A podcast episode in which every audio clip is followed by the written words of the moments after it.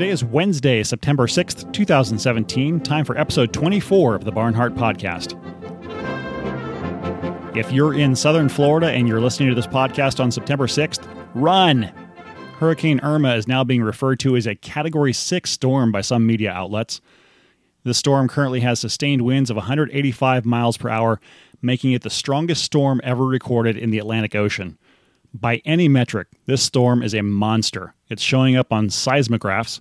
The governor of Florida has already declared a state of emergency and evacuations have been ordered. The National Guard has been activated, and the Pentagon has already dispatched amphibious assault ships to follow in behind the storm and render disaster and emergency relief at the earliest possible moment. Everyone listening today, please take a moment to say some prayers for everybody in the path of this storm that they remain safe and that they stay in or get in the state of grace if they're not able to evacuate. Right now, this storm is projected to reach Florida as early as Thursday. However, there is good news regarding Thursdays. Yes, um, it's it's been a, a, great week liturgically on uh, on this end. Not only I've already made the announcement that we have um, we've got a priest who is now committed to saying a requiem mass every week. The intention on, on the requiem mass is for it's just it's just saying a requiem for every person, um, all of the faithful who have died within the previous calendar week. So what this means is that everyone who dies in in for example this week from from Sunday morning to to Saturday night, they will have a requiem offered for them next week sometime. Now, um, we don't know exactly what day this is going to happen because the way it works with priests is um, it's it's often a function of the liturgical calendar. If there's an open day, that is to say, a day that doesn't have a, a specific feast, those open days are called ferias. And so, what priests will oftentimes do is if they have a requiem mass to say, it will be said on the open feria day during the week. Um, or otherwise he'll just he'll squeeze it in somehow. Um, but it's it's now going to happen. Everyone everyone who dies, everyone who dies is now absolutely guaranteed to get a requiem mass said for them within in the next calendar week after their death.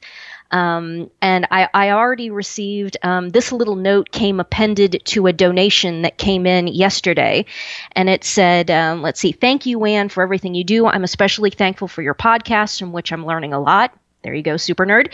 And I'm very happy that you found a priest willing to offer weekly requiem masses. What an amazing blessing. Now, now here's the key point that she makes. I'm at the age where I'm losing many family members and friends, and it is a comfort that they will be remembered in a true requiem mass. Thank you, and please let this priest know that he will be in my prayers every day, as you are, Super Nerd, and the priests who offer the benefactor masses too. So there you go. Um, it is. It is a tremendous comfort and it is a tremendous solace to know now. Um, I mean, maybe other people have been doing this and we just don't know about it. But here, here we have a situation where it's public. It's public. It's out there on the internet. It's everybody can know about it. Everybody has the means of knowing about it, so long as you know we have a we have a website with a with a host who isn't dropping us. But so far, so good. Um, that yes, a, a, a solemn requiem mass, not solemn in the liturgical sense, solemn in the sense that it's not one of these ridiculous Novus Ordo, canonize the dead, um, you know, the dead is now in heaven. I've even had people tell me that, you know, there have been eulogies delivered at, at funerals for that they have attended and things as spectacularly stupid as the dead person is now an angel in heaven. I mean, things like that routinely being said at Catholic funeral masses. Um, and, and, also I made I made reference when I posted this in writing on the blog about oftentimes these funerals descend into into stand up comedy routines. Basically, um, somebody in the family or some friend or somebody gets up and in the context of a eulogy, which there isn't even supposed to be, um, what that usually is is it's it's in the priest instead of giving a homily where he talks about you know, death, judgment, heaven, hell, the four last things, um, moving the people there present to not only pray for the repose of the dead person, but also to think about themselves and the four last things in terms of themselves. Um, that that just never happens anymore. It never happens anymore. And oftentimes, the priest will then turn over the homily to someone who gives a quote unquote eulogy, which the the trendy thing now is to just is to make it, you know, almost a roast. You know, a roast is when um, you have some person who's the guest of honor and people get up and tell funny stories and so on and so forth about them frequently and just, and insulting just, stories insulting stories absolutely. Um, and it's it's disgusting. It's absolutely disgusting.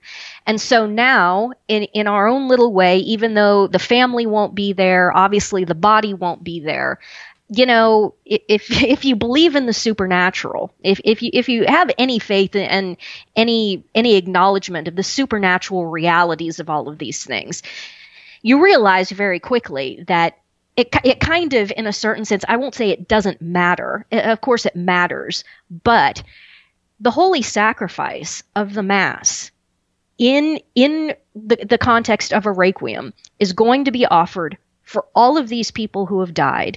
The entire host of heaven will be there, all quadrillion, quintillion, however many angels there are, they will be there present.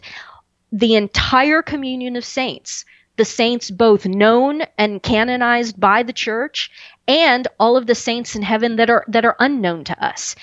Everybody's there. Everybody is present at every holy sacrifice of the Mass. And so the entire host of heaven will be there praying for all of these people. And that's not to say that the host of heaven isn't at the, the, the horrific Novus Ordo funeral, because they are.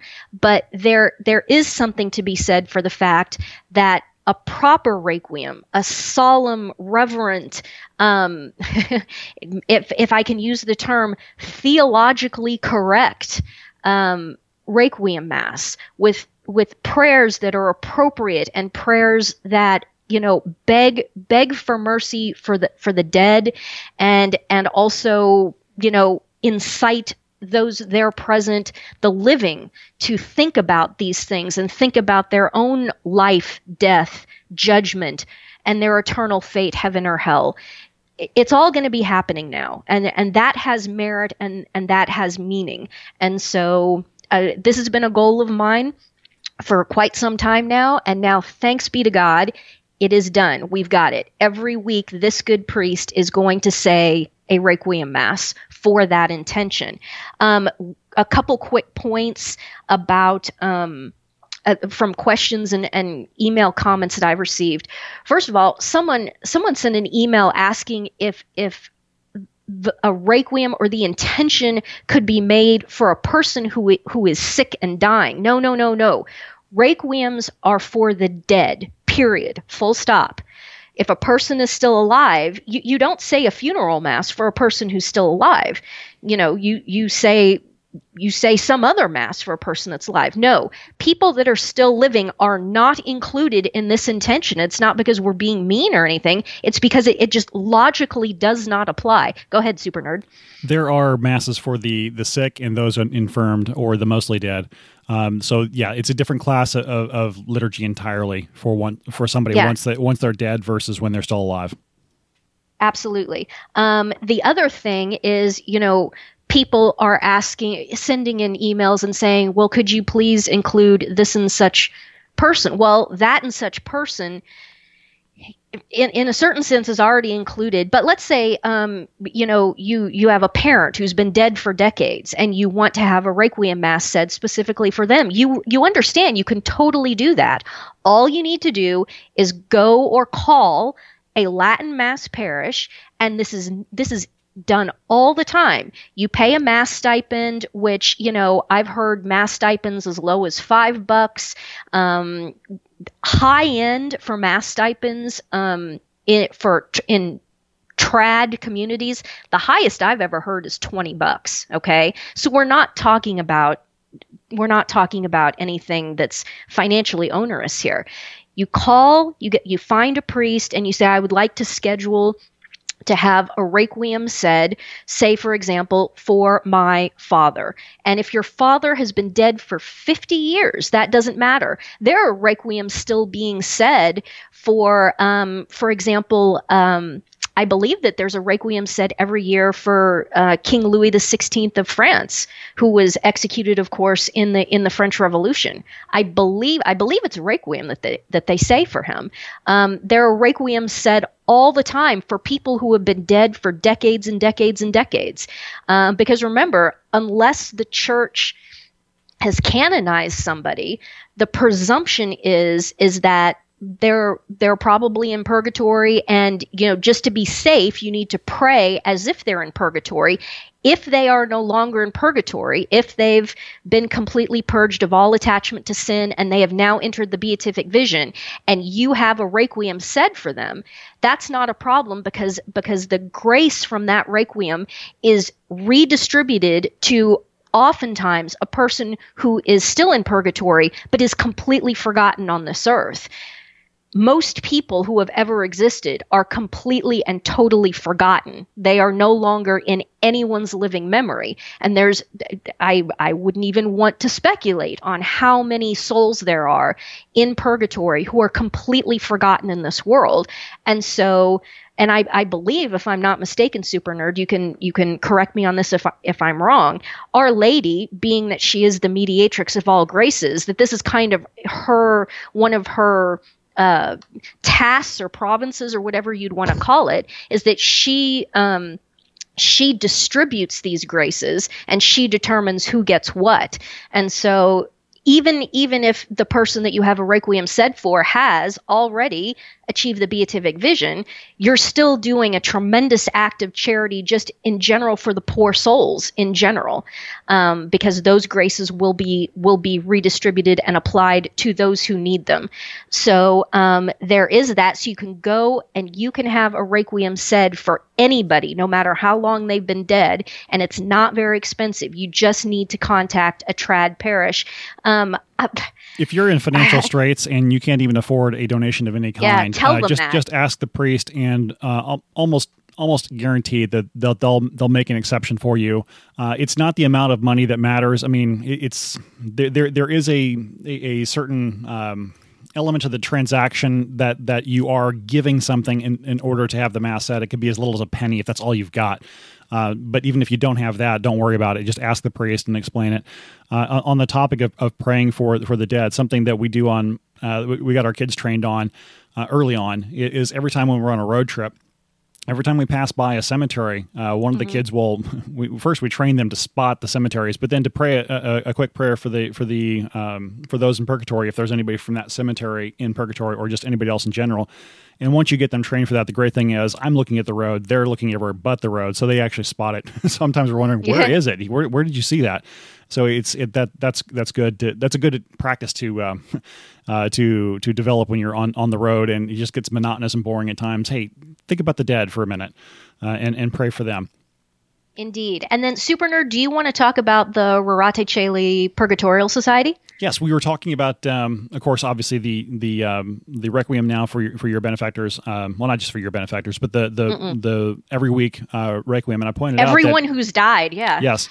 Uh, this is something that the, the blog Rorate Caeli has been doing for a long time now. Uh, rorate.org, if you've never uh, been to that one, R O R A T E, I think is how you say spell Rorate off the top of my head.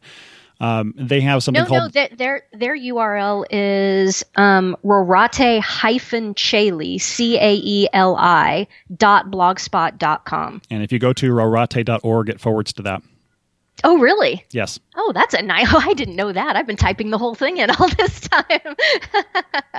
well, thank you for that, Super Nerd. Learn something new every day. Okay, rorate.org. Good yes. to know. Yes, they they have had for quite a while what they call the Purgatorial Society, and it is along these lines as well. It, it, they have um, priests around the world uh, chipping in to pray soul, pray for uh, um, requiem masses for the the uh, faithful departed. So that that's a, a, another vector. So it's it's not just um, the the priest who who agreed to say the requiem that that Ann lined up, but uh, you know praying for the dead is, is something where. Um, you, you, you may have heard it said that that you can never outdo the generosity of God. Uh, you will never find a more faithful friend than somebody you can help spring out of purgatory. They are never going to forget who it was that prayed for them while they were completely helpless and could do nothing to merit uh, for on their own behalf. So pray pray for the dead. Pray for those in purgatory. They they will they can pray for you. They can't pray for themselves. Um, and and there are numerous stories. Uh, of of the the intercession of, of the the souls in purgatory, helping out um, people on earth, uh, talking about it doesn't take a lot of money for for um, for saying a mass. There, there are stories that, that range from uh, I want to say this was in the, the, the 20s or, or, maybe it was the 30s. Uh, and I, I, the setting was someplace uh, like like uh, the Northeast United States. Uh, some young lady who had been primarily doing housework uh, had lost her job. And she went to the, the parish to pray, remembered that she had not had a, a mass offered for the poor souls in quite a while, um, gave the last of her money to the priest saying, "Please, could you say a mass for the poor souls? It's, it's a devotion I have, and I haven't, you know, had a mass said in a while.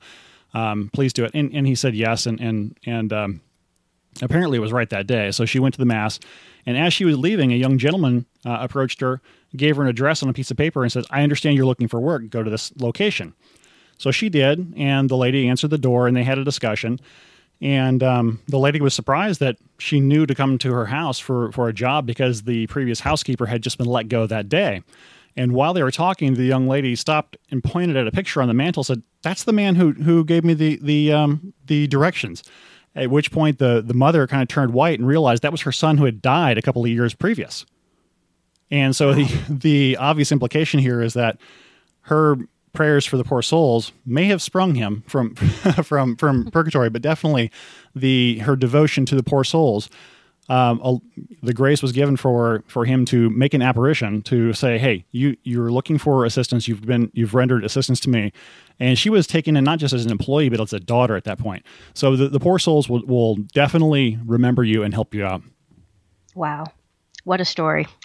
So we've got We've got the Requiem, we've got all that going. Also, this week, as if that isn't enough, yesterday, done deal, we have Thursdays now covered. So we have a priest who will be saying um, Mass for all of my benefactors and supporters on Thursday. So now we're up to Mondays, Tuesdays, Wednesdays and Thursdays, and I was laughing to myself last night and thinking, um, so we've got we've got the work week basically covered, and now it's just the weekend that's open, and most people are naughty and get themselves in trouble on the weekend. So hopefully, hopefully, if we can get three more priests somewhere who would just be willing to commemorate um, Ann's benefactors and supporters on Fridays, Saturdays, or Sundays, Ideally, of course, I would like to have all seven days of the week covered so that all, all of you out there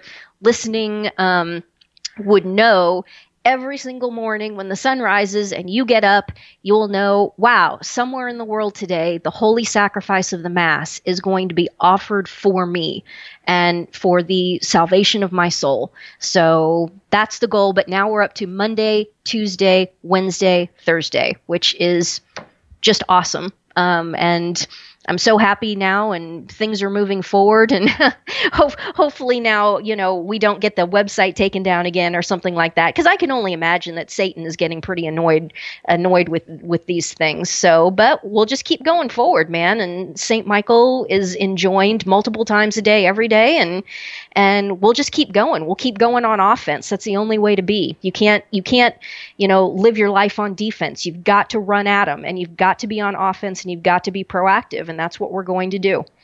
Absolutely. Yep. And if the website gets taken again, taken down again, um, we'll just put it up somewhere else. It may, That's it right. it, make it a little more difficult. Uh, you know, all, all the backup routines are still um, they, have been modified for the new hosting provider. Uh, everything is, is backed up. So if the if the website goes out, it's just a matter of putting it back up someplace else. Um, it, it's annoying to have to do that, um, to say the least. But um, you know, it, it's it's not going to go away forever. At least not this week. Not this week. Usually, I've got a more fluid transition than this, but uh, we've received some email feedback from folks who say converts just need to shut up. Um, as a cradle Catholic, Ann, how do you respond to that? Well, you know, this this the genesis of all of this is there was an article printed um, by one of these Novus Ordoist Francis Church Catholic co- columnists. And he, he went down the list and went down the list of all of the names of all of these people who are converts, you know, um, who are Catholic pundits, journalists, et cetera, et cetera. And, you know, basically accuse them of, of uh, having psychological problems and being pathological and um, and basically just saying converts just need just need to shut their mouths and stop talking.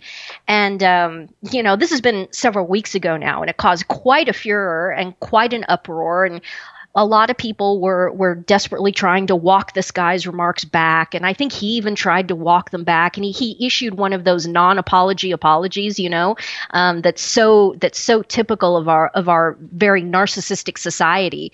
Um, people completely unwilling to um, ever admit that they were wrong or did anything wrong. And so the apology came i'm sorry if anyone was offended. Not I'm sorry for what I said and did, but I'm sorry if anyone was offended, thereby very passively and sleazily um, m- turning turning the blame onto essentially, for lack of a better word, the victims themselves. Um, it's not i'm not sorry that i said this thing which is untrue and bad and wrong I'm sorry, these people are so messed up that they were offended by this, you know. So casting the blame on the victim instead of taking taking the blame themselves. Um, and you know, I, I, just sit and laugh at all of this, you know. Um, obviously, as a convert, um, there's there's much to say and and much to unpack here. Um, the, the thing that, that just comes to the forefront of my mind is I am hard pressed to think of a group of people who have have been such such catastrophic failures in terms of the practice of the faith, the transmission of the faith, than cradle Catholics of of the last 50 years.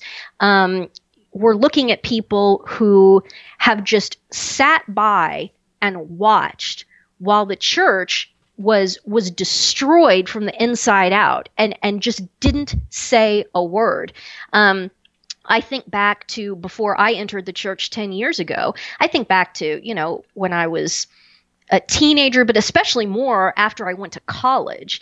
And, you know, I was pitched by pretty much every Protestant and even um, even non-Christian groups like the Mormons. I was aggressively pitched by Mormons all throughout um, all throughout college. And and let me be very very clear and repeat that again.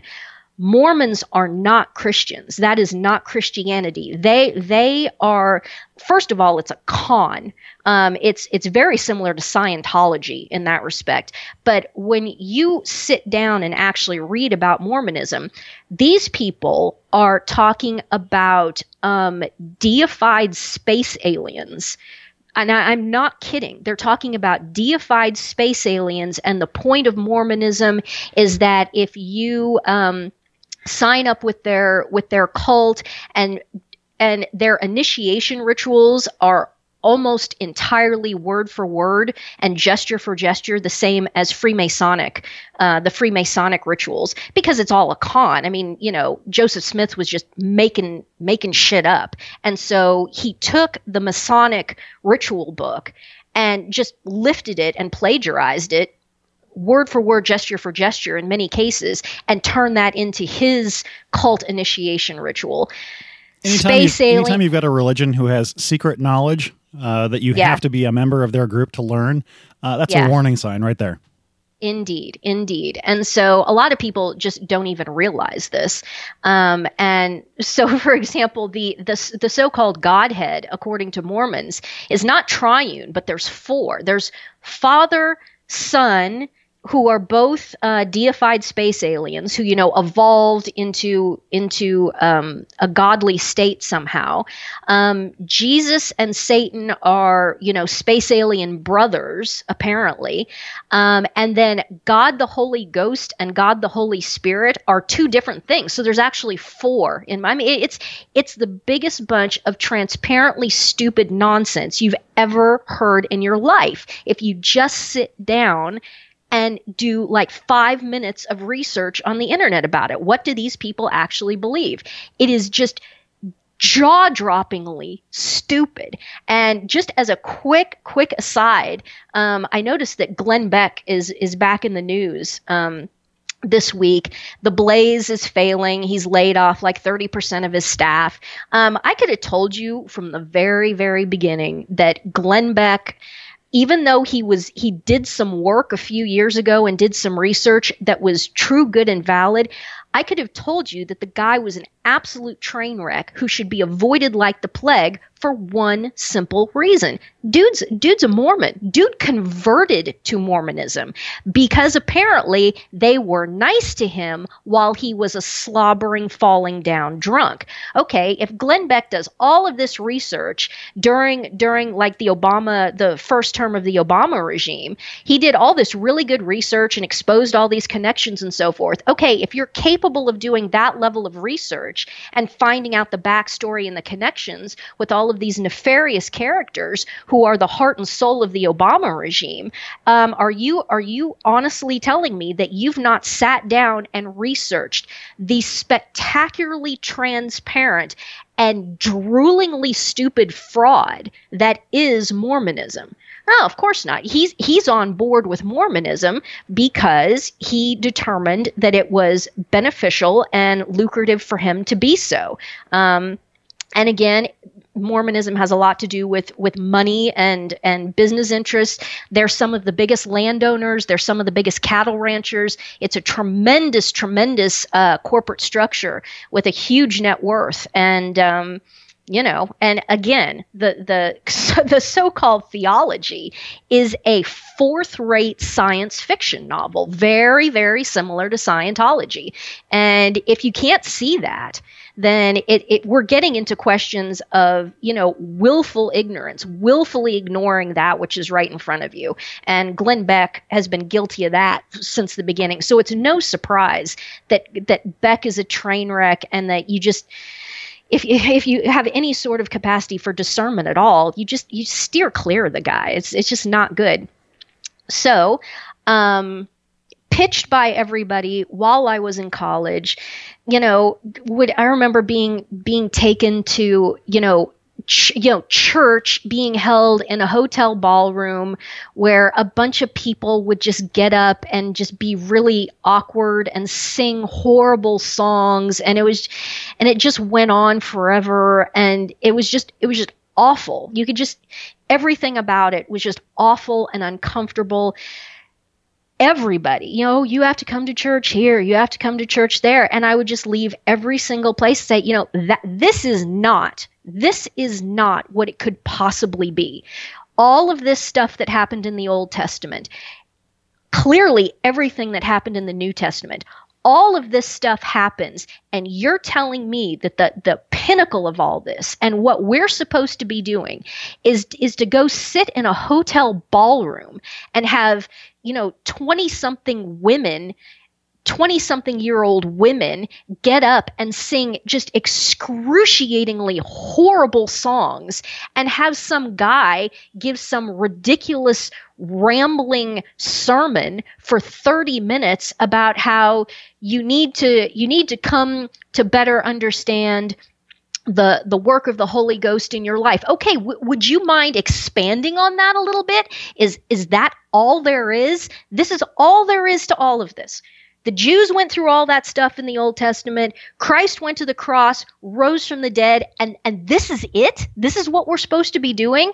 And then of course, after in the fullness of time, in the fullness of time as the saying goes, well, I, I stumbled across books about the Catholic Church. And despite the Kennedys and despite all of that, I kept reading and reading and reading. And you get to the Mass and you realize you realize what the Eucharist is, you realize that the Mass is, in fact, the representation through the bending of time and space of the once for all sacrifice of Calvary.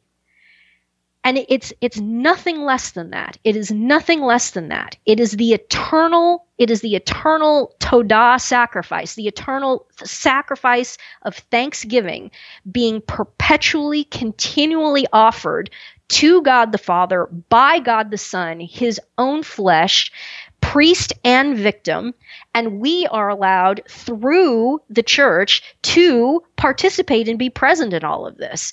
And, and you say, okay, yes, this, this makes sense. This makes sense. This is what all the Old Testament stuff was pointing to and leading up to. Calvary, New Testament, our Lord's life, his resurrection, the descent of the Holy Spirit at Pentecost, the the the church, the papacy, everything. Yes, it's all driving towards this. This makes sense. Nothing less than God offering himself back to God himself as the as the only sacrifice that could even begin to make up for for the sins of man. The only the only sufficient act of reparation that could ever be done. That makes sense. None of the rest of it makes any sense whatsoever. So, um, here we are, converts enter the church, and I have received this this lecture several times from cradle trad Catholics who have told me that I take all of it way too seriously um, it is that Catholicism is not supposed to consume your life the way that I have let it consume my life. Now, remember, these are trad Catholics who were telling me this, telling me that because I did not grow up in a, a Catholic ethnic culture, that I do not understand the proper the proper uh, place and magnitude of the church in your life, and that my quote unquote problem is that, again, I take it all way too seriously. And um, I, I would just I would just stand and marvel listening to these people say these things. And then you know time time passes and you learn and you hear and you learn about people. And there's there was one person who gave me this lecture who at a later time, you know, months or years removed from the lecture about, you know, you, you just need to calm down and you take it all way too seriously, intimated to me that they had told their spouse that they had given them permission to cheat on them as long as they didn't embarrass as long as you don't embarrass me i don't care if you cheat on me just don't embarrass me. Okay? This is a person who was lecturing me about how i don't get it. And and you know because I'm not because I'm not a cradle Catholic, I just simply don't understand and I take it all way too seriously. Uh, let, let me fill you all in on something. You can't give anyone permission to commit a mortal sin ever. You can't give your spouse permission to cheat on you because every sin is a sin is a sin first and foremost against Christ if you give your spouse permission to cheat on you, you are actually um, egging on, inciting, ratifying mortal sin. You're saying, go ahead, go ahead and flagellate Christ. Go ahead and nail him to the cross. It's fine with me. I don't care. Okay, you're now participating in mortal sin. And this is a trad Catholic who's saying something like this to me. It's very sad, but the truth of the matter is is in today's world by and large generally speaking people who have converted into the church and then beyond that had had what we a lot of us call the second conversion into traditionalism. And thankfully i was only in the novus ordo paradigm for a little over a year uh, until i made the second conversion to you know traditional catholicism and so forth. But we are the people who have researched um, we are the people who have sat and thought about these things.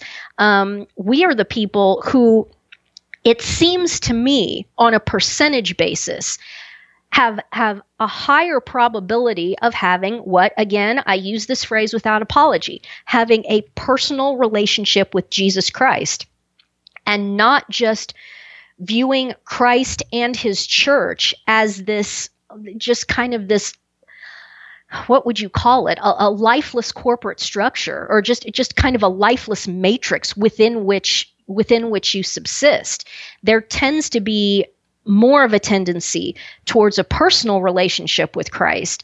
And um, certainly, converts tend to be better catechized. Now, sadly, in the Novus Ordo paradigm, most of the converts who are coming into the church in the Novus Ordo paradigm, and I can testify with my own eyes and my own experience going through Novus Ordo RCIA, um, most of the people there were there because their their spouse or fiance was Catholic, and the person was converting into the church in order to satisfy, appease, whatever the Catholic spouse.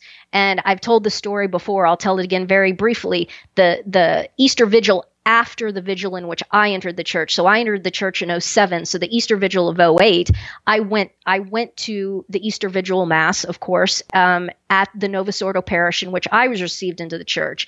And the priest opens the homily by saying, I want to extend a very special and warm greeting to all of our catechumens and candidates who have just been received into the church.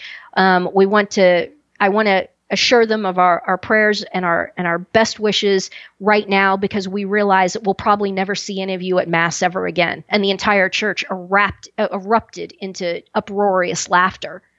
Uh, and it goes back to the old axiom. It's funny because it's true. And and what's sad is that they knew they knew it. The the parish priest knew it. The RCIA director and team, they all knew it. They would see year after year these people coming in, converting to Catholicism, getting in, and then you, would never see them again. You'd never see them at mass again. Um, and they knew this was going on. And what what a what a terrible, horrible thing. Not to mention the fact that these people were never taught that you know what you have a Sunday obligation. Keeping the Sabbath holy, you are obliged to go to Mass every Sunday unless you have a really, really good excuse, which generally means, um, like, for example, if you were physically unable to travel, like people in Houston, for example, there's probably people in Houston who have not been able to fulfill the Sunday obligation last Sunday because they physically couldn't get to a Mass. Okay, that's a good excuse. Or you're so sick that you can't leave the house that you can't leave the house. Okay, that's that's a good excuse. Not going to mass because you don't feel like it or just not going to mass because you're under the impression that you you just don't have to. It's no big deal people in RCIA, they are not being told, they are not being taught that it is a mortal sin to not go to Mass on Sundays. And so you bring all these people into the church, and then immediately, almost immediately, they fall into mortal sin because they're blowing off the Sunday Mass obligation. Um, it's it's just awful. So th- there are a group of us converts, especially those who end up in tradition, as adults, we've read, we've researched, we've learned, and now certainly the learning curve is steep and, and hopefully it never ends, and it shouldn't ever end because the depth of the church and the you know the knowledge of the church is just inexhaustible. God is infinite. It's all inexhaustible. The mysteries of of the holy sacrifice of the mass. You can you can never ever know too much. In fact, this is an interesting point. One of the people, again, a a person who holds himself out on the internet as being a super duper trad Catholic, um, once said to me, standing just a few feet away from me, I'll never forget the the exact uh, the exact uh, environment too. Long story short, this guy said, "I am so over the Roman Rite. The more I learn about it, the more I realize how truly lacking and deficient it is. So, what this guy, who was later revealed to be a pathological, diabolical narcissist and a sacrilegious sodomite, what he was saying was that he was so elite and and so great and so and so above everything that he had plumbed the depths of infinity, which is what the holy sacrifice of the Mass is. He had plumbed the depths of infinity and found it lacking. Found it lacking. And therefore, he had to move on to something that was bigger, better, worthy something something that was worthy of his presence and his participation. And what that was was the byzantine rite. And just going off on a little aside here a word of warning. Um, I, I do recommend if if there's no um, traditional Roman Rite parish close to you, yes, if there is a a uh, a Byzantine Rite Catholic church, not an Orthodox church, but a Byzantine Rite Catholic church, many of which in the U.S. are Ukrainian. Um, if there if there's one close to you, go check it out. But I'll give you a word of warning: the liturgical fetishist sodomites. It, the the Byzantine rite is the new um, it's the new trendy, sexy thing for them. It's the new elite thing for them. So what you're seeing is you're seeing these sodomites going and and insinuating themselves into these Byzantine rite parishes for two reasons. First, the the reason I just mentioned because they need to feel themselves to be elite, and they're seeing now too many people coming into um, coming into the traditional Roman rite. Um, it used to be even just ten years ago, the old mass and the traditional Roman rite used to be just traddy land used to be even smaller than it is today. And so there was still that feeling of elitism and we're different and we're superior and we're over and above everyone else, which by the way, we're not. Um, in as people ourselves. Um, obviously, the Roman Rite is is intrinsically superior to the Novus Ordo because the Novus Ordo was conceived in malice. Um, but in terms of the people there present, I mean, you know, no, nobody's nobody's any better than everyone else, and everyone is entitled. Every every single human being is entitled as a human right to have access to God, His holy church, and you know the, the the the sacred rites of that church, be it the Roman rite, be it any of the Eastern rites, any of that. People have the right to have the right, R I G H T, to the right, R I T E.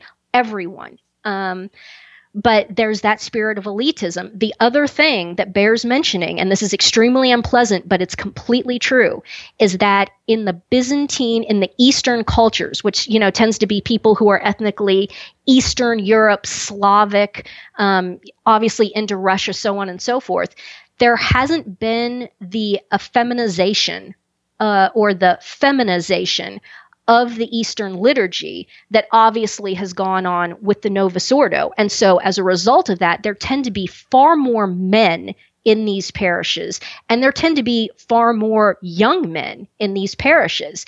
And a lot of these sodomites are going to the Byzantine rite because they because they want to see all of the eye candy in terms of cute boys who are in the Byzantine rite and going, you know, going to divine liturgy and participating in the parish.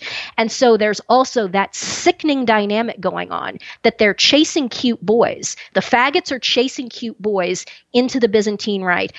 For those of you listening, if you are, you know, Ukrainian Catholic or anything like that, I cannot I cannot uh, warn you in strong enough terms. If you see these men who you who act like faggots and you strongly suspect are faggots and they roll into your byzantine parish you need to be extraordinarily diligent about either a driving them out if if you see anything going on but keeping a super super close eye on them because are they there chasing boys are they potential abusers of the young boys in your parish? And just beyond that, again, I cannot em- emphasize this with enough vehemence. Sodomites are toxic. They are absolutely toxic. And it only takes one to get into a community of people and just wreak absolute havoc. They're catty, they're backbiting, they pit people against other people, they establish cliques, etc., etc. They're just they're just no damn good. And if you let these people inf- infiltrate your parish, not only are you running the risk of of young men being being predated by these by these sodomites you're running the risk of just having your parish be be destroyed by the toxicity that is intrinsic to the sodomite. So please eastern catholics be be aware of this. Be very very careful and keep a very close eye out for these things. Especially if you have a local latin mass because i'm very aware of the phrase if you can't tridentine byzantine. So if you have a latin mass available in your area uh, that's not that far away be a little more observant to what Ann's talking about right now. Exactly. Yes. If you're um, someplace where there's no latin mass for a four hour drive then uh, having people you've never seen before show up may not be such a sinister thing, but be wary anyway. Yeah, exactly. Okay, so you've got you've got this Roman Rite Catholic confirmed bachelor, and he could be going easily to his own Roman Rite trad parish, but instead he's rolling into the Byzantine. Keep a close eye and, and observe. Use common sense.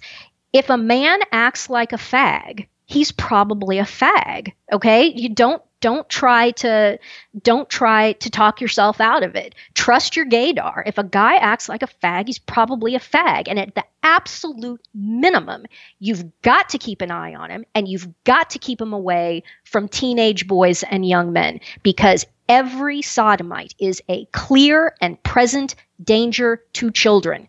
Every single one without exception period, full stop. You cannot be too diligent. You cannot be too diligent.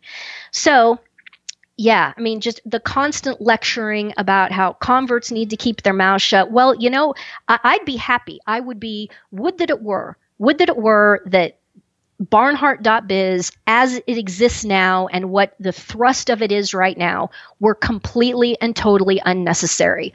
Would that it were that Catholics, Catholic clergy, so on and so forth, were, were doing what they should be doing, and that they were the ones who were clearly, bluntly, forthrightly explaining the faith to people would that it were that they were the ones who were, you know, calling out heresy, explaining to people what's going on with the Bergoglian anti-papacy, et cetera, et cetera, et cetera. Would that it were.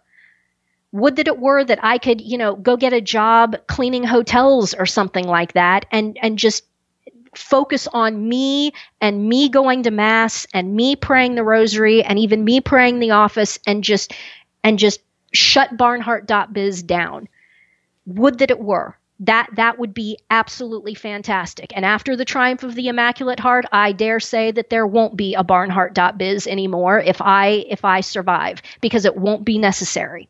It won't be necessary. Um, and so I, that's what I would say to the cradle Catholics. Look around you. Look at the spectacular failure the spectacular failure of not just your own lives, but your, your incapacity and your unwillingness to explain even the most basic rudiments of the faith to anyone, to, to, to such that the, the Catholic Church looks to be in any way attractive. Meanwhile, here I am over here, only 10 years in the church, only 10 years in the church. And I have a few essays up that explain things and people send me emails all the time and say i'm i'm entering the church. I want in i want in. After reading what you wrote about the mass after reading what you wrote about um, the the immaculate consumption uh, the immaculate consumption the immaculate the immaculate conception and the assumption of our lady into heaven. After reading your explanation of that i'm on board i want in even in the midst, even in the midst of an anti-papacy, in which, in which, um, as I just posted in yesterday's essay, the the apostate anti-church is occupying the same sacramental, liturgical, and juridical space as the one true church. There is an anti-pope actively you know, right there in in front of everybody, and people are still saying, "Wow, when you explain the truth of Catholicism to me, I want in. I I want to join this." Even as as heavily under attack as the whole thing is. Why? Because it's true. the and truth if it's is, true, the truth is very attractive, and and and to the point of why do why are converts the most vocal? Yeah, I'm sure people have heard the phrase "the zeal of converts," and obviously the highest truth is the most um, important and the, and the most attractive to share. And for somebody who wasn't raised Catholic, once they once they see the truth, it it, it really, especially if you come from a, a an evangelical or Christian um, background where you where you have the practice of sharing your faith anyway. Once you once you uh, discover that truth, you want to share it all the more, if for no other reason than to drown out everything you did before.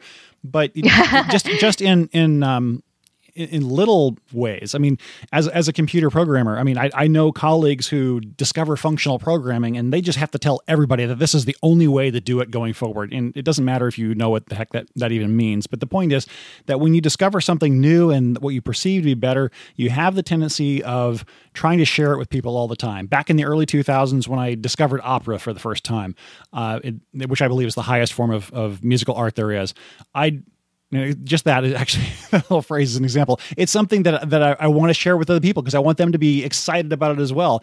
And it also, uh, ironically, uh, allows you to uh, appreciate the Catholic liturgy from which it, it came uh, initially. The whole point being, as, as as somebody who was born and raised Catholic, I don't have that zeal because I've always had th- this training. It's not something I discovered. The best I can do is rediscover it. And for me personally, I love talking to converts because they have that zeal and it helps me rediscover and fall in love with the faith all over again. Not that I ever fell out of love with it, but it, it just kind of you get used to it after a while and you forget about it that that this is something that's so amazing that a lot of people don't have. So uh, if, if well, you, the, if you and don't that, have that, that, you know what that speaks to the best show on EWTN Super Nerd, do you know what the best show on EWTN is? I have no idea. I've never watched EWTN. Oh, really? You never watched EWTN? Okay, the best show on EWTN, with all apologies to Raymond Arroyo and all and and that whole crew, the best show on EWTN is The Journey Home with Marcus Grodi. That was Monday night viewing. Just that was must see TV for me for years and years and years. And Oh, what it okay. is is Marcus Grodi every week interviews a convert the or or a revert or a hardcore revert, you know, um, and it's just fascinating, absolutely fascinating. And even though these people, well, I mean, I I converted into the Novus Ordo, these people are almost all converts into the Novus Ordo. And it, it's just fascinating to sit and listen to these people's stories. And you know, everyone is completely different, and everyone has its own unique twists and turns. Absolutely fascinating.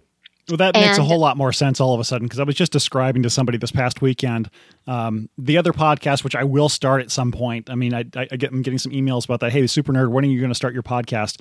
That's in development uh, still, and and uh, I- I've got two or three shows lined up where I am, I'm going to be talking to to converts. And somebody said, "Well, maybe you should call it the Journey Home." It's like, what are you talking about? So that makes sense all of a sudden. But it's it's not Yeah. going to be just all converts. It's going to be a, a lot of stuff, really. Right.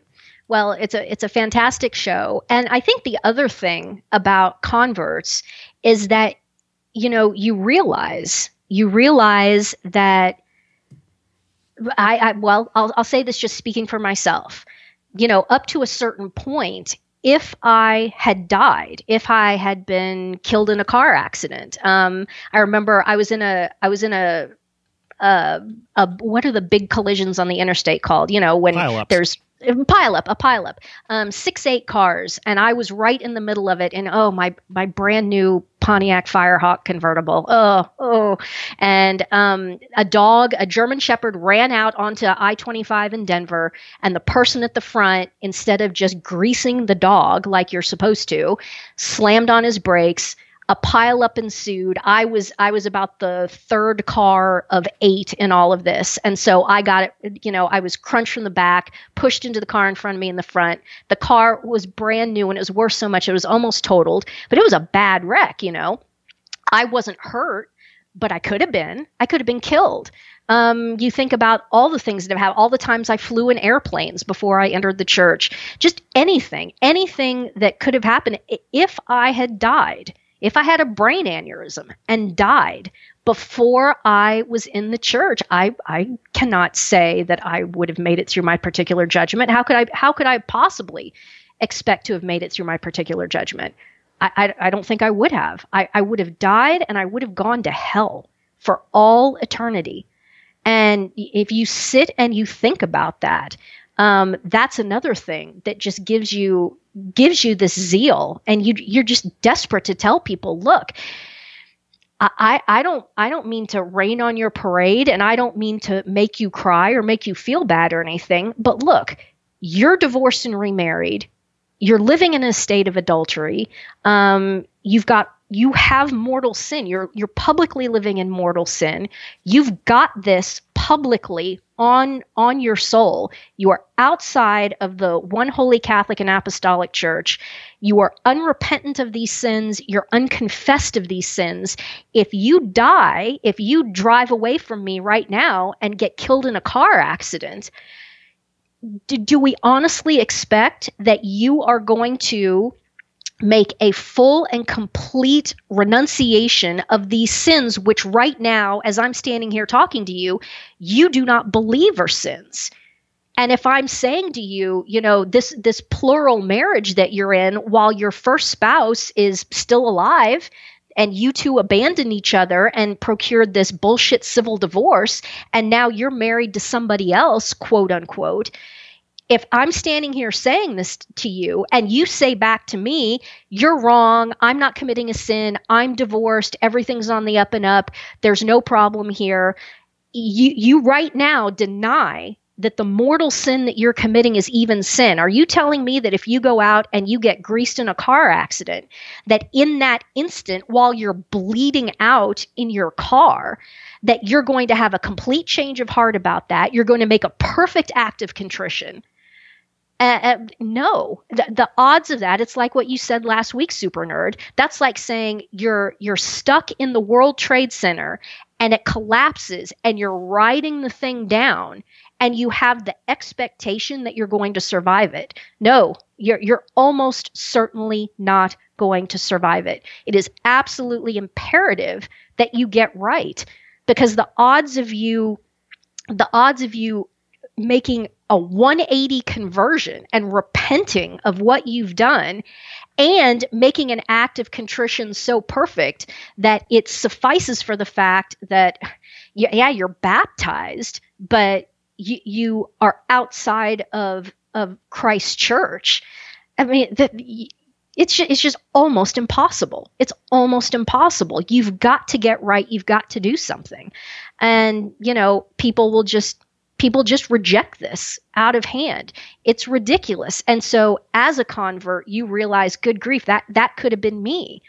I w- if I had died, would I have consciously repented of X, Y, and Z thing that I did, which which I was doing, which I was convinced wasn't sin or didn't care, was indifferent about, you know, just wasn't even on my radar. Probably not. And I almost certainly would have gone to hell. Almost certainly. And you and you think back on that and you really ponder it and it's frightening and it animates you to want to to explain things to people and help and help other people. You know, I I was helped by books authors who wrote books. That's what converted me. And so, well, I, I can write. I, I I can explain things. In fact, I think I kind of have a knack for explaining things, both written and um, and verbally. Well, given the grace that I was given to not die uh, before I entered the church, then I need to I need to turn back around and I need to do the same thing for others and do what I can to help if I can. Why wouldn't you want to do that? If God loves these people so much that he went to the cross and died for them, how can I not love them too? If he thought th- that it was worth it for him to suffer and die on the cross, how can I not think it's worth it to sit down at my computer and you know just write up a 2500 word piece that explains some some core piece of, of Catholic dogma, doctrine, and truth. How could I not do that? How could I not be animated to do that? How could I not be excited in a certain sense to do that? Well, that's the question. But, you know, I think, especially in these dark days, you know, the spirit of division and so forth. It's it's completely, totally to be expected. And you know, the people who are in, who are on board with the Bergoglian anti-papacy and so on and so forth, man, they they love this. I mean, he's just he's just dismantling everything, and so now you don't have to confront the people who are divorced and remarried, according to this line of thought, because Bergoglio's just saying it's okay anyway. So, oh, thank goodness we don't have to have any uh, awkward conversations conversations with anybody about the fact that they're adulterers. Um, no, see, he's he's not the pope; he's the anti-pope. And yeah, now more than ever, we need to be explaining to people clearly what the truth is, what the law is, why we follow the law, why the law is given to us by God. Because he's saying, look, I love you. You do these things. You hurt yourself. When you hurt yourself, you hurt me. Why do you hurt me? Because I love you. And I'm sitting here watching you destroy your lives and destroy the lives of the people around you. And and it just breaks my heart. If you're a parent and you have a child who has descended into a life of, you know, methamphetamine use and they're just killing themselves, no matter how much crystal meth your kid does that is not going to ever physically impact you as their parent. If they get if they get high on crystal meth you don't get high. If they're burning you know if they're burning their organs out of their body with crystal meth it has absolutely no effect on you physically whatsoever. Why does it hurt you as a parent to see your child doing something like that? Because you love them. Okay if you can think about it in terms of a parent looking at a child, imagine, imagine the, what God feels looking at us doing these things that so that so grievously injure ourselves.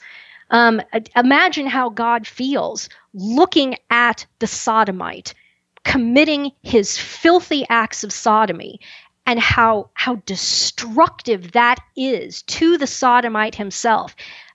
Imagine god his infinite love for that that person in this case that man that sodomite engaging in these horrible sex acts. God loves that person infinitely died on the cross for that person knitted that person together atom by atom in the womb of his mother completely animates and vivifies that person every moment of his life and to see a person so destroy themselves in terms of how how how God uh, relates to that. I mean, it's incomprehensible because what we're talking about are infinite quantities here. God is infinite, His love is infinite. The offense is therefore infinite, and it isn't offense uh, in the sense of, you know, the, the sodomite uh, how, how to phrase this that the sodomite is hurting God because people would say, well, we, we can't hurt God. Well, that's right. We can't hurt God, but God loves us. And to watch us do these things to ourselves, that's why He gave us the law. Don't hurt yourself because when you hurt yourself, you hurt me. And I love you infinitely I am God. Please do not hurt me by doing these things to yourself and to others. Um, and I know this has been this has been quite a topic and quite a tangent, but do you have anything you want to add? Or are there any bullet points that you thought of, super nerd? I don't have the zeal of a convert, so just jumping in. I mean, I'm. I, I was going to make a joke earlier. It's like my, my contribution is hosting, is facilitating you doing this podcast. But um, no, actually, the, the the Cradle Catholics we, we have for the most part been been catechized, but we we, we it, at least for me, it's more of a it's more internalized. It, it's not something that I, I, have this burning sense that I need to go out and share with the world, even though I should.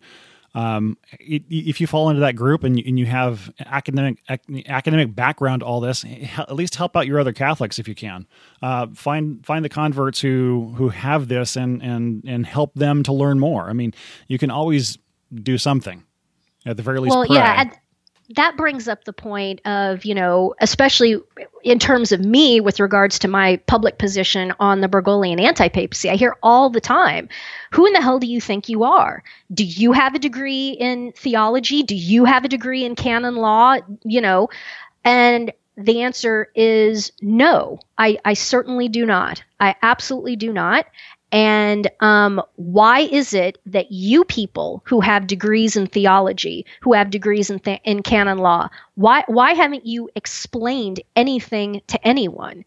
Nobody nobody understands anything. Catholics, ethnic Catholics running around are are so illiterate about the faith that a lot of them don't even believe in the divinity of Christ most of them have, at this point, especially under the age of 40 or so, most of them have never even heard of the real presence of Jesus Christ in the Eucharist. Never, never even heard about it. Not that they've heard about it and they've decided not to believe it. They've decided to believe that it's just a symbol. All they've ever been told, and what they what they have uh, quote unquote figured out just by observing the Novus Ordo Mass is that there is no real presence and that it is just a symbol. So where are all of you theologians? Where all are all of you canon lawyers? Why haven't you been explaining any of this to anyone? Why this why this complete failure? And so you say to me, who in the hell do you think you are? Well, who do I have to be? The Good Shepherd Discourse says that I am responsible for discerning and figuring out the voice what is the voice of the shepherd and to not follow faithless hirelings and to not to not you know follow the wolves for heaven's sake. I also want to point out canon 7 uh, 748 section 1 which i just posted yesterday um, and it states the following. This is canon law all persons are bound to seek the truth in those things which regard God and his church, and by virtue of divine law are bound by the obligation and possess the right of embracing and observing the truth which they have come to know. All persons are bound to seek the truth. You cannot be passive in this. How can you say that you love God if you have absolutely no interest in him whatsoever. How can you say that you love God and his church, which is his mystical body? Okay, how can you say that you love him if you have no interest in finding out anything about him? We can only love that which we first apprehend with our rational intellects okay? You can't love something unless you first you know know of it and know about it. The more you know of and about something the more capacity you have to love it. More information about a thing means a greater capacity to love it. That's straight out of so, st thomas aquinas that's that's Thomas right there, okay? So, how can you say that oh yeah, I love Jesus and you have no interest whatsoever in in learning anything about him? Learning learning who he is, what he is, what his church is. How can you how can you sit back and say, well, you know, this whole deal with what's going on in the Vatican, I just, you know, but I'm I'm not I'm, I have no interest I'm just I'm just not going to pay attention. I'm just going to focus on me. I'm just going to focus on me, right? Um, no. How can you say you're not interested in what's going on with regards to the church? And and but at the same time say that you love the church i love the church but i'm just i'm just not interested i'm just going to focus on me no all persons are bound to seek the truth in those things which regard god and his church canon law, canon 748. It's right there, and it's there because it's the truth. So just change context on that for a little bit and see how much sense it makes. I mean, I love my wife, but I'm not going to learn anything about her or her or her history or what she oh, likes or anything like oh, that. Can I go off on a tangent? Okay, so you know, no. Yeah, no, no, no, no, no tangents going off on the Barnhardt podcast. No, that's not allowed. Okay, so for my entire my entire life, I have looked at, you know, suburban American women, the kind of women who, you know, I would interact with very tangentially. And every time it seemed to me, I would ask a suburban American woman, well, what does your husband do? Oftentimes, I would get the response, well, I don't really know. He works in an office. He does, you know, he does something in an office. And I would just stand there horrified. Uh, you can't show it, you have to internalize it, but just horrified. Hold on. You know, and, and, oftentimes it was the case that five minutes earlier, the same woman was complaining about the fact that her husband doesn't talk to her and her husband goes and plays golf on the weekends and husband doesn't do this, husband doesn't do that. Um, and then you ask her, well, what does your husband do for a living? And she doesn't even know. Okay, so wait, let me get this straight. Your husband, this person who you're, you're supposed to be in love with, that you're supposed to love, gets up in the morning, goes off to an office somewhere, works all day long, comes back home. This is what, you know, subsidizes your, pays all your bills, subsidizes your existence. This is the source of income for your family. This is what your husband does with his entire day. And you're telling me that you don't know what he does and you've just never really been interested enough to ask him about what his job is. This is this is just absolutely mind blowing to me. And then at the same time, these same women will say, "Well, he doesn't pay attention to me, and he doesn't he doesn't talk to me." Yeah, because he doesn't want to listen to you sit and talk for hours and hours and hours about you know your stupid clothes that you bought at the mall and your stupid beanie babies that you collect, or or whatever you know trite stupid things it is that you want to sit there and bore this guy with. You can't even be bothered to find out what it is that your husband does for a living. I would run into this all the time.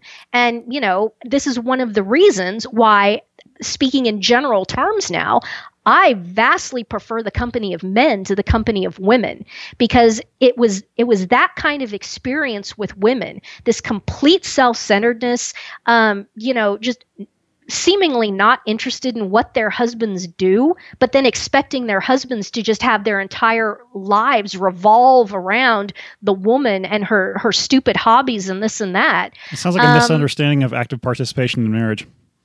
Yeah, indeed, indeed. Well said.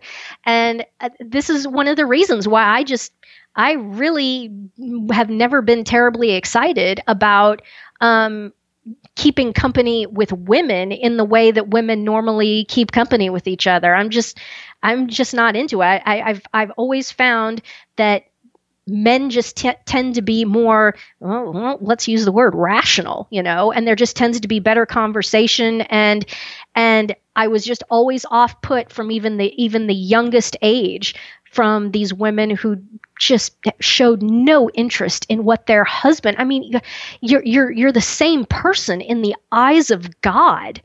You're the same person in the eyes of God and you don't know what your husband does for a living?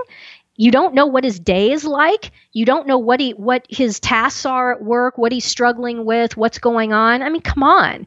This is this is completely this is completely ridiculous. And then when i saw as as you just pointed out thomas saying you can only love something that you have apprehended with your rational intellect first it's like, wow, no re- no wonder, no wonder all of these suburban American marriages are falling apart. The kids graduate from high school and yeah, the wife takes off. Why? Did, well, she she clearly was lacking in love for her husband because she she never really had the slightest interest in him. As long as he was bringing home the paycheck and doing all of that, eh, who cares? You know, he he's just the guy there that parks on the sofa and uh, and and supplies the money and subsidizes all of this. But there's no real actual interest in the man. And it can go the other way. I mean, uh, obviously, we can make the critique how many guys are there that marry the super cute chickie poo but they only marry her because she's she was physically attractive when she was 19 20 21 22 years old. Nothing in common um, you know nothing to talk about really. No shared interests. Just a, a marriage that was based purely on physical attraction. Um, there's a movie that's really good that that that confronts this question. It's the movie Juno, which is from 2007, and it's kind of cited as you know, a quasi pro life movie. Long story short, 16 year old high school girl um, gets pregnant, decide goes to the abortuary, says, Oh man, no way, I'm not doing this. I'm having the baby. It isn't even a question. Okay, hilarity ensues. But one of the things that happens is that she finds an adoptive couple in, in the newspaper, hooks up with this adoptive couple, and as it turns out, um, the husband really has nothing in common with the woman that he married. He married her because she was super cute. She's played by Jennifer Garner, and the husband is played by Jason Bateman.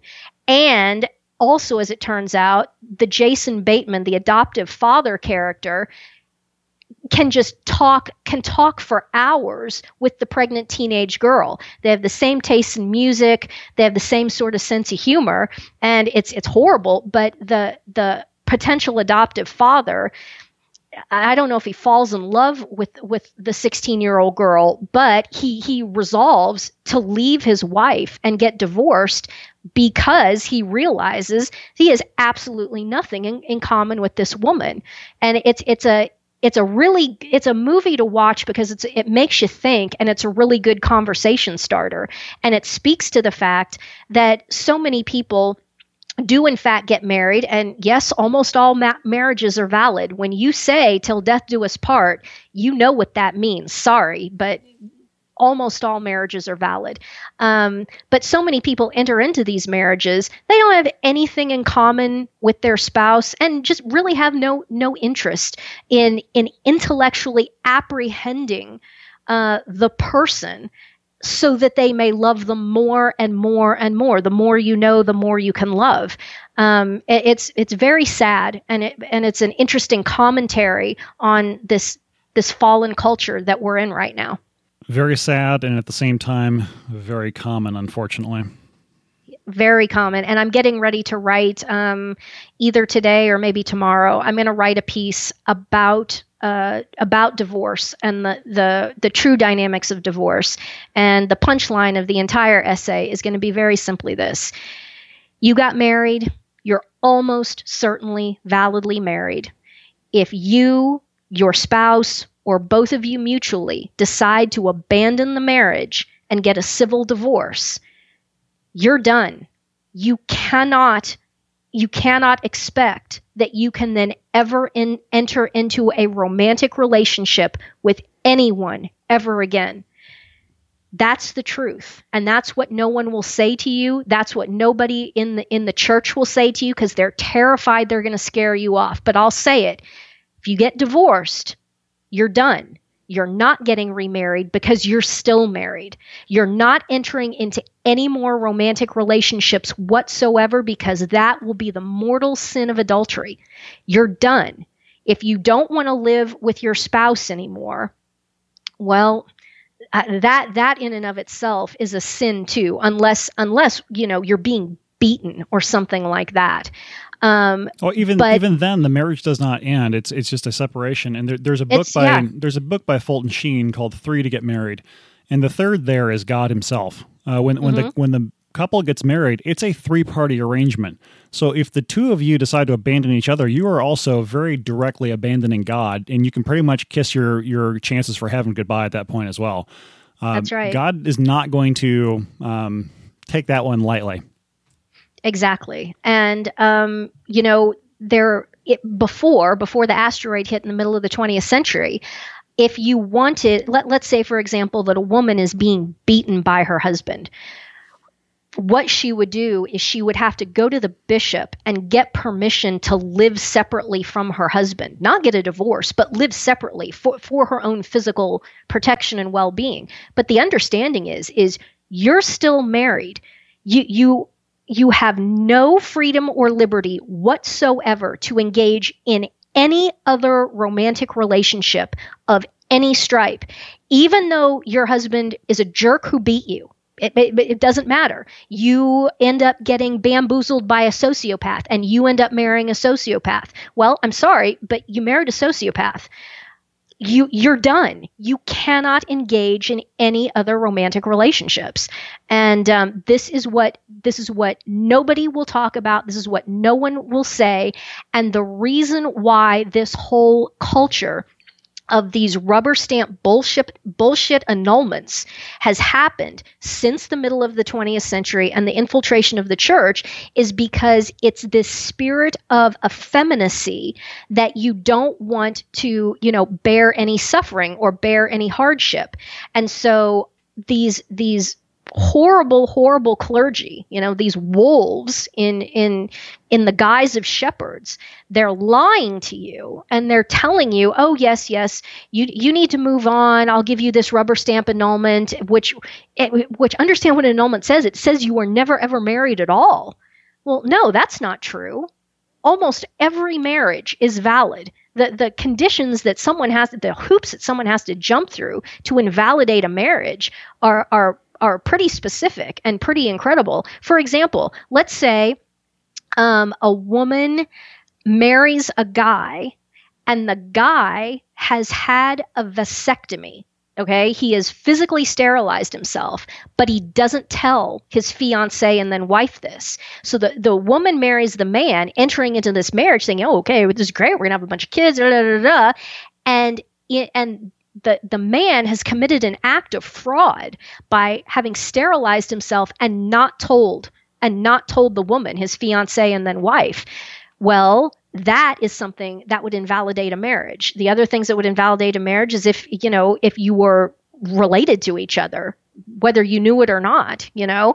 Um, if if someone i mean that's something that's come into play recently too is that there's all these um, you know the mortal sin of these in vitro fertilizations and sperm banks and all of this there it is it is possible now in this day and age that two people could meet fall in love and get married and then lo and behold come to discover that they're maybe half siblings it's happened and it, it will continue to happen and it will continue to happen more frequently okay you were never married. That invalidates. Christ never came and participated in you joining together because Christ knew that you were uh, that you were related to each other.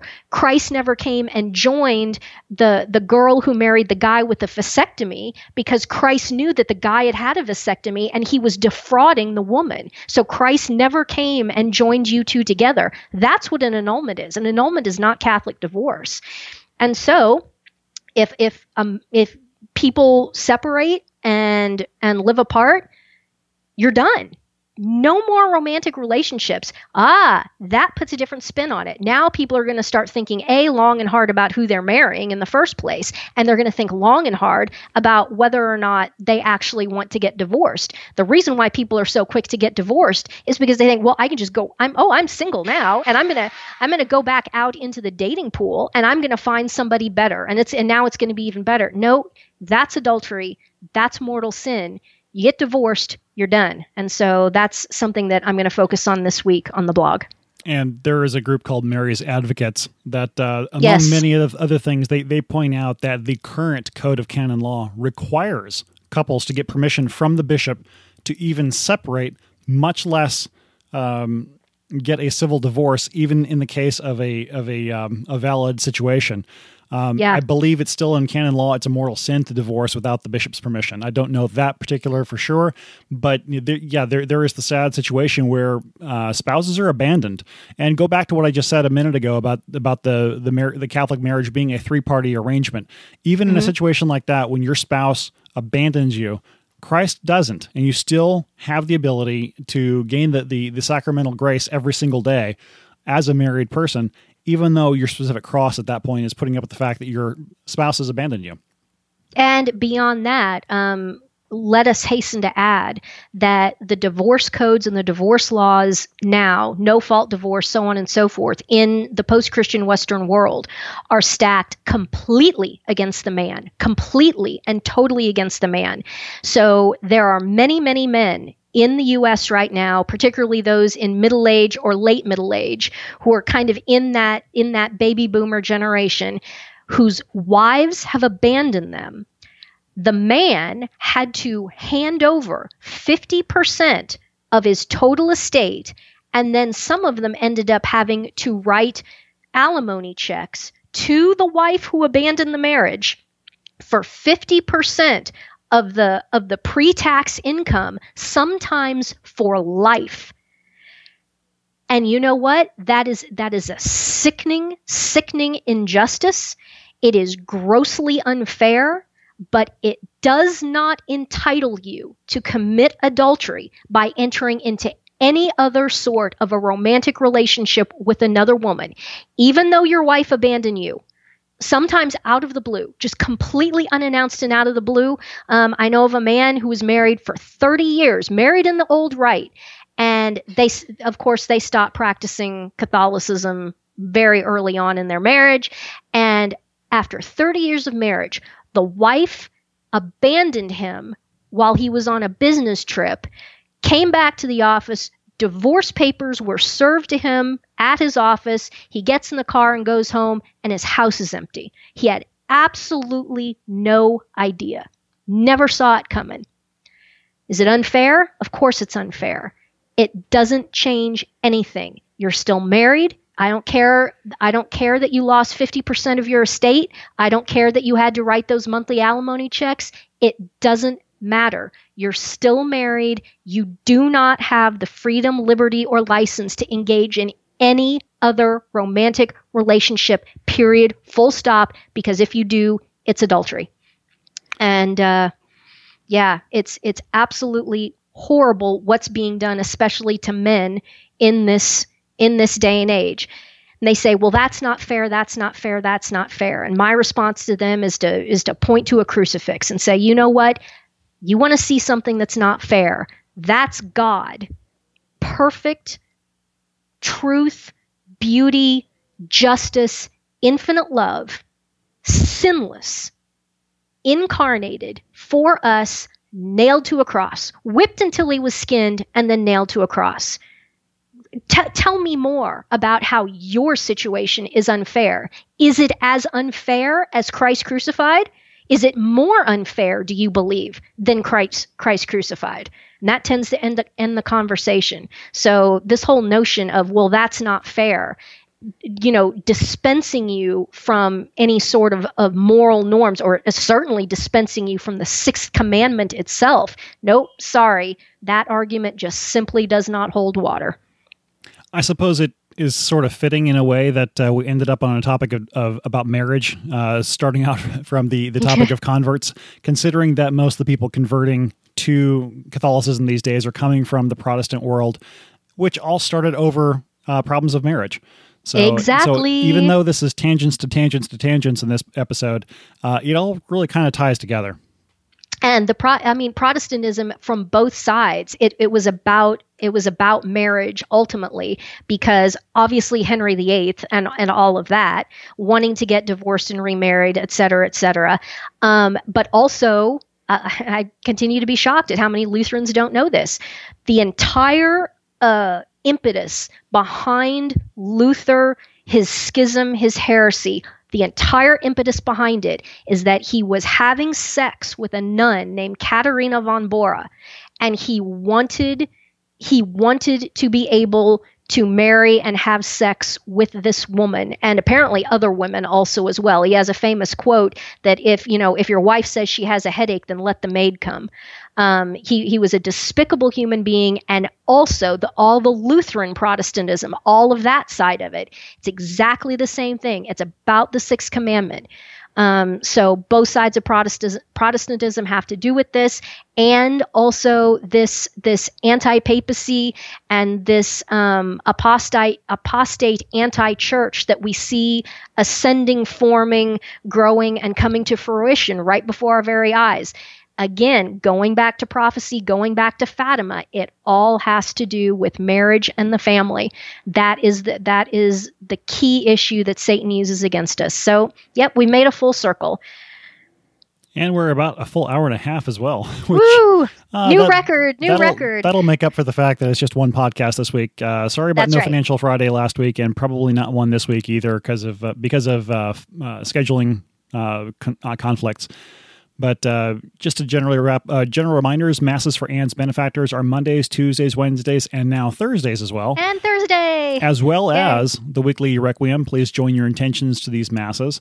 The email address for the podcast, if you have questions, comments, feedback, is podcast at barnhardt.biz. This podcast is produced by Super Nerd Media. If you found value in this episode and would like to return some value, you can donate to me at supernerdmedia.com slash donate. I want to specifically thank some recent donors Jane, Richard, Amanda, Gerald, Eric, Susan, Stephen, Laura, and Joel. Uh, some of them figured out how to send a donation without PayPal getting a cut. Thank you very much for your generosity. Uh, that definitely helps uh, fund the contingency plans uh, in case we need to uh, invoke those. And Ann won't say this, but I will. Please pray for Ann. Uh, if you've seen some of the emails that she posts on the website or some of the things we've talked about here, you know she's reaching people, affecting souls, bringing people closer to God. So you can absolutely be certain that her targeting profile is higher uh, than it ever has been uh, with, with the demonic forces both in hell and on earth. So keep her in your prayers. Not that nobody needs prayers, but you know, if, if you are reaching people, you are definitely going to get uh, targeted for special treatment.